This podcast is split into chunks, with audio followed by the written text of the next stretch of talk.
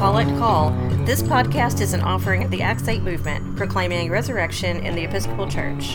I'm Holli Powell. I'm a layperson and a member of Christ Church Cathedral in Lexington, Kentucky. And I'm Brendan O'Sullivan Hale, and I am also a layperson, and I'm a member of the Episcopal Church of All Saints in Indianapolis, Indiana. This podcast is about the intersection of liturgy and life, as seen through the lens of the collects in the Book of Common Prayer. And this week we're going to be talking about the collect for Proper 8. My favorite collect. This one? I don't know that this is my favorite favorite collect, but I love this. Spoiler alert. Well, get excited, people. I am ready to All right. acknowledge this collect and not bewail it. Sweet. Okay, here we go. It's on page 230. Get ready for it. Almighty God, you have built your church upon the foundation of the apostles and prophets, Jesus Christ Himself being the chief cornerstone. Grant us so to be joined together in unity of spirit by their teaching, that we may be made a holy temple acceptable to you. Through Jesus Christ our Lord, who lives and reigns with you and the Holy Spirit, one God, forever and ever. Amen. Amen. He said enthusiastically. Are you not into this prayer as much as I am? Um, I don't think I am. I'm not sure I've. I'm not sure I've ever been into anything as much as you're into this prayer. Attentive listeners to the show will know that I am very interested in the concept of apostolic succession as a metaphor for our connection uh, to one another, to Jesus, and to God across space and time. Because you've got that laying on of hands that goes on from generation to generation, uh, going all the way back to Jesus. Although I know the documentation gets a little bit squirrely, but it's okay. It's super cool. And this prayer is not technically a prayer about apostolic succession, but it's a prayer about that same idea of us all being joined together, the living and the dead. Anyway, I love it. I love it. I love it. I love it. I love it. I love it. I love it. yeah, you know, I like it too. I the whole metaphor that shows up often in biblical references about the body of Christ being the building blocks of the church, you know, and this kind of building metaphor with the foundation and the cornerstone. That doesn't do it for me as much as some other metaphors might, like like the actual one about us being one body, for example. So that's where this prayer loses me a little bit because I don't know anything about buildings. What's a cornerstone? Is it just in a corner? Like, I don't know. You're just saying this because it's really fashionable to talk about church without buildings right now. You're right. Because if there's one thing you know about me, Brendan, it is that I am always fashionable. No, I, I, I, I do see your point, and the strength of the metaphor that, that speaks to you is that it is talking about a living thing, a, a, a body, whereas, you know, the building is some walls and a roof and all that. I'm just thinking that maybe part of how this works for me is that as I was preparing for this week's show, I was thinking about this metaphor of that we may be made a holy temple acceptable to you. And I went to kind of a very literal place with this, in, in that at the moment, my current plan for uh, what happens to me is that I'm going to have a spot in the walls of my church. And so, you know, I think about that because there's a bunch of other people in the walls uh, right there. And then I was thinking even a little bit more viscerally about these orders of monks who have these chapels that are made out of their bones. And it's a bit macabre, but it's this whole sense of, I don't know, giving up one's self and one's body in a really literal way and building it into a temple. And I just think that, you know, it's a little creepy. I'll, I'll grant it, but I think it's super cool. you know, it's interesting that you say that, Brendan. Around here, I can't say 100% that there are no churches in the diocese with internal columbariums, but I've never been in one. Most of the columbariums here, including at the cathedral where I um, attend services, are outside, a little garden wall or something like that. That is a a different perspective on it that I hadn't thought about. I was at a church in Colorado, in Denver. I guess about two years ago now, uh, I was in a friend's wedding, and that church, and, and the name is escaping me right now, but they had a columbarium in the altar. Oh wow! Yeah, that's interesting. Kind of in drawers though, which made me think of Dexter, and that made me uncomfortable. Oh, Michael C. Hall. so dreamy, even though you are a serial killer in that show, but not in real life, I don't think. Not in real life. I don't think. I Probably. can't say for sure. I've watched enough Dateline to know you can never tell. Well, we don't really know how method he got in preparing for that role. Fair enough. Wow, that went to a weird place. Indeed. So the, this collect is is basically based on a passage from Ephesians chapter two. It starts on verse 19, um, where he says, So then you are no longer strangers and aliens, but you are citizens with the saints, and also members of the household of God, built upon the foundation of the apostles and prophets, with Christ Jesus himself as the cornerstone. In him, the whole structure is joined together and grows into a holy temple in the Lord, in whom you are also built together spiritually into a dwelling place for God. Hmm. We're not going to get that reading this week. But no. I do think this collect actually fits really well with the lectionary for Proper 8. Ooh, I hadn't had a chance to look at it. Tell me more. So you'll have two options for Kings uh, again, as usual, uh, during the summer for track 1 and track 2. If you're on track 1, you're going to be getting the story where Elijah is taken up into heaven and Elisha uh, asks to be given a double share of Elijah's spirit, and Elijah says, "Okay, that's cool, but you got to actually watch me go into heaven." And Elisha does, and uh, and appears to to get that spirit. If you're reading track two, then you're going to get the calling of Elijah, or ex- excuse me, not Elijah, Elisha, and this story this story is really weird, actually, because what happens is that God says to Elijah that when you go back to the wilderness of Damascus, uh, you shall anoint Elisha, son of Shaphat, as prophet in your place. Okay, and can we just so, can we just say very quickly that I would have taken some dramatic liberties and changed one of their names for God's sake. it gets really complicated when you're talking about Elijah and Elisha. So I'll just call Elijah Elijah, and I'll call Elisha E. Great. Or That's so helpful. E dog. E dog. How about that? E dog. That's even better. so so Elijah's gonna anoint E dog in his place. Yes, he is. And so he finds E dog plowing with 12 yoke of oxen. And then what Elijah does is throws his mantle over him. Like there's and, no um, indication that Elijah even says hi. He just like throws the mantle. And a mantle is like a like a coat? Yeah. Yeah. okay. I guess. I, it's kind of a weird gesture. like uh like I'm blowing my rape whistle pretty dang hard at that point. anyway, uh, and so this happens, and then what happens is Edog runs after Elijah. Wait, hold up. So Elijah does this to Edog. He throws his coat over his head, and then he runs off because it says that Edog runs after him. I guess, yeah. So the, the text and the text is that um, and this is the NRSV here, is that Elijah passed by him and threw his mantle over him. So it's like he's just walking by, throws the coat, keeps walking. this story is amazing. Please keep going. okay, and so then, so then Edog does go after uh, Elijah and says, "Let me kiss my father and my mother, and then I will follow you." And th- this, okay, this is kind of a non sequitur, so I, I, I, don't totally understand what's happening here. Elijah says to Edog, "Go back again, for what have I done to you, aside from like throw my coat at you?"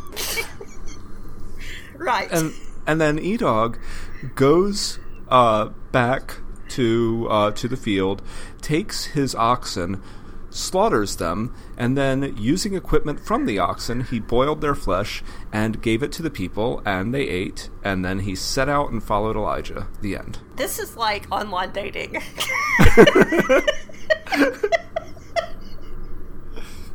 like dudes throw things at you and you don't know what to do with it so you're just like okay i'm just gonna kill these farm animals now i don't know none of these things seem to make any sense but it's okay yeah so it's it's a very weird story but you know it, it does begin you know this is the, the beginning of the saga of Elijah and Edog as as buddies on the road. Road trip, Elijah and Edog. And this story is really clearly meant to parallel with the gospel. Uh, so, uh, and we're going to be in Luke 9 51 through 62 here. And there are, there's, this is kind of a two parter. Uh, so the first thing is uh, this is happening right after the transfiguration, that uh, Jesus and the disciples are uh, headed for Jerusalem, and he sends messengers ahead of him to a Samaritan village, but the Samaritans would not receive him. When his disciples saw it, they said, Lord, do you want us to command fire to come down from heaven and consume them? Jesus uh, says no, and they go on to another village. But then what happens is Jesus uh, encounters some people along the road, and uh, Jesus says to one of them, Follow me. That person says, Lord, let me go and bury my father first. And Jesus says to him, Let the dead bury their own dead. But as for you, go and proclaim the kingdom of God. This is way harsh. Yeah, it's one of the really infamous texts of the yeah. Gospels but it's clearly meant to be parallel to what we saw with Elijah and Edog. The epistle is the, the another kind of infamous fruit of the spirit and the works of the flesh thing. Fornication, impurity, licentiousness, idolatry, sorcery. sorcery. Some of those things sound kind of fun, not gonna lie. But it is clear that those who do such things will not inherit the kingdom of God. Did you see this bit about anger, quarrels, dissensions, and factions? Yeah. I think Paul might be talking about General Convention. I think Paul might be talking about Paul. also, drunkenness and carousing. Uh, yeah, that New well. York that New York Times uh, dude from Indianapolis certainly thought that was happening at General Convention. That's right, the the lavish bottles of wine. For those of you who weren't following uh, that uh, at the time, uh, there was a New York, I think it was New York Times columnist who was covering General Convention in Indy in 2012 and wrote this kind of awful article about going around to the restaurants of Indianapolis and seeing the Episcopalians pouring themselves lavish bottles of wine. Which is just like the weirdest thing ever because I don't know about them, but I was on a per diem and I was like, hmm, can I get away with eating Starbucks muffin again tonight? right. anyway, but to the collect, since both the gospel and particularly the track two uh, Elijah and Elisha story uh, are really about the, the calling of the prophets and the apostles. It, it's a nice tie back to uh, to this collect. Yeah, that makes sense. So, our friend Hatchett says about this one that uh, it was composed for the 1549 prayer book and it was associated with the feast of St. Simon and St. Jude at the time, but then got repurposed if you will, because of its reference to the apostles and apostolic succession somewhat. It is on the Sunday closest to the feast of St. Peter and St. Paul. Hmm. So, anything else about this collect we want to talk about? I I do like it. I just I'm not like bowled over by it. I wouldn't say it's my favorite. Okay. I don't know if we can be friends anymore. We'll always have Brittany. and cats. And cats. Well, do we have anything uh, to acknowledge or bewail this week? I think we do. I'm sure we do. I have an acknowledgement that my daughter, whom you've heard about before, returned today from her first overnight church camp experience. Mm, how'd that go? She said it went really well and she had fun, but that she did cry several times. My child has inherited from me a distinct disdain for the outdoors. for me, it just kind of manifests as I don't really like going outside because I'm allergic to grass. But for her, it's more that she's afraid of things. So they did a lot of hiking and they went into a cave with bats and she saw bugs and so there was some fear involved, but she overcame it. So it was basically like uh, Temple of Doom. Basically, exactly like that, yes. but the best part is that she wrote me a letter which uh, arrived home today, which is the day that she also arrived home. And the best part, I mean, this letter is short and to the point. It says, Oh, hi, Mommy. I went in a cave. I cried, but I did it. Oh. and this is the greatest letter I've ever received. So I would like to acknowledge that. That is wonderful. She's a storyteller. I would like to acknowledge a uh, sermon that Bishop Dan Edwards, the Bishop of Nevada, posted on uh, his blog today called Confessions of a Lapsed Contemporanean, mm. where he is reflecting on the tensions uh, between the desire to, to do something new and uh, and also the, the need to hold on to tradition. And it, it's a pretty good it's a good sermon actually, uh, not a pretty good sermon. It's a very good sermon, and it's not very long. My favorite part of it though is uh, just this paragraph that I'm going to read to you. Sometimes I love the tradition, sometimes I hate it, but it's always there for me to learn from, sometimes by arguing it with it. For example, I have never been comfortable with the Nicene Creed, but I keep saying it, and that makes me look hard at what it means. One year, a particular line offends me to the core. The next year, I have found a new meaning for that line, and I love it. But by then, another line bothers me. I don't say the creed because I'm comfortable with it. I say it because I'm uncomfortable with it. It makes me think. Ah. So the sermon's I well like worth that. reading, and we'll post a link in the show notes. Yeah, that's great. Anything to bewail this week? I don't think I have anything to bewail right now. That's I- good. Yeah, we're we're in the middle of election season, but I don't want to talk about I don't want to talk about it. all that stuff. It's the worst. Oh, I do have one thing to bewail. Since the time of our last recording, a friend of the show, Father David Simmons, his wife Mickey fell and um, had broke her ankle in two places and has had to have surgery. So um, the Collect Call is sending our our prayers and love to you guys and hope that you um, you're both doing okay and and healing efficiently. Brendan, I know you've done that before, so I had a triple ankle ankle fracture. So, wow, what way to you know call her out, dude. Yeah, no, I, I'm sorry. I'm winning the suffering Olympics. no, it, it's, it's that's horrible. It's I, I wouldn't wish it on anybody. On the other hand, you know, I was on crutches for six weeks, and when it was over, my shoulders were amazing.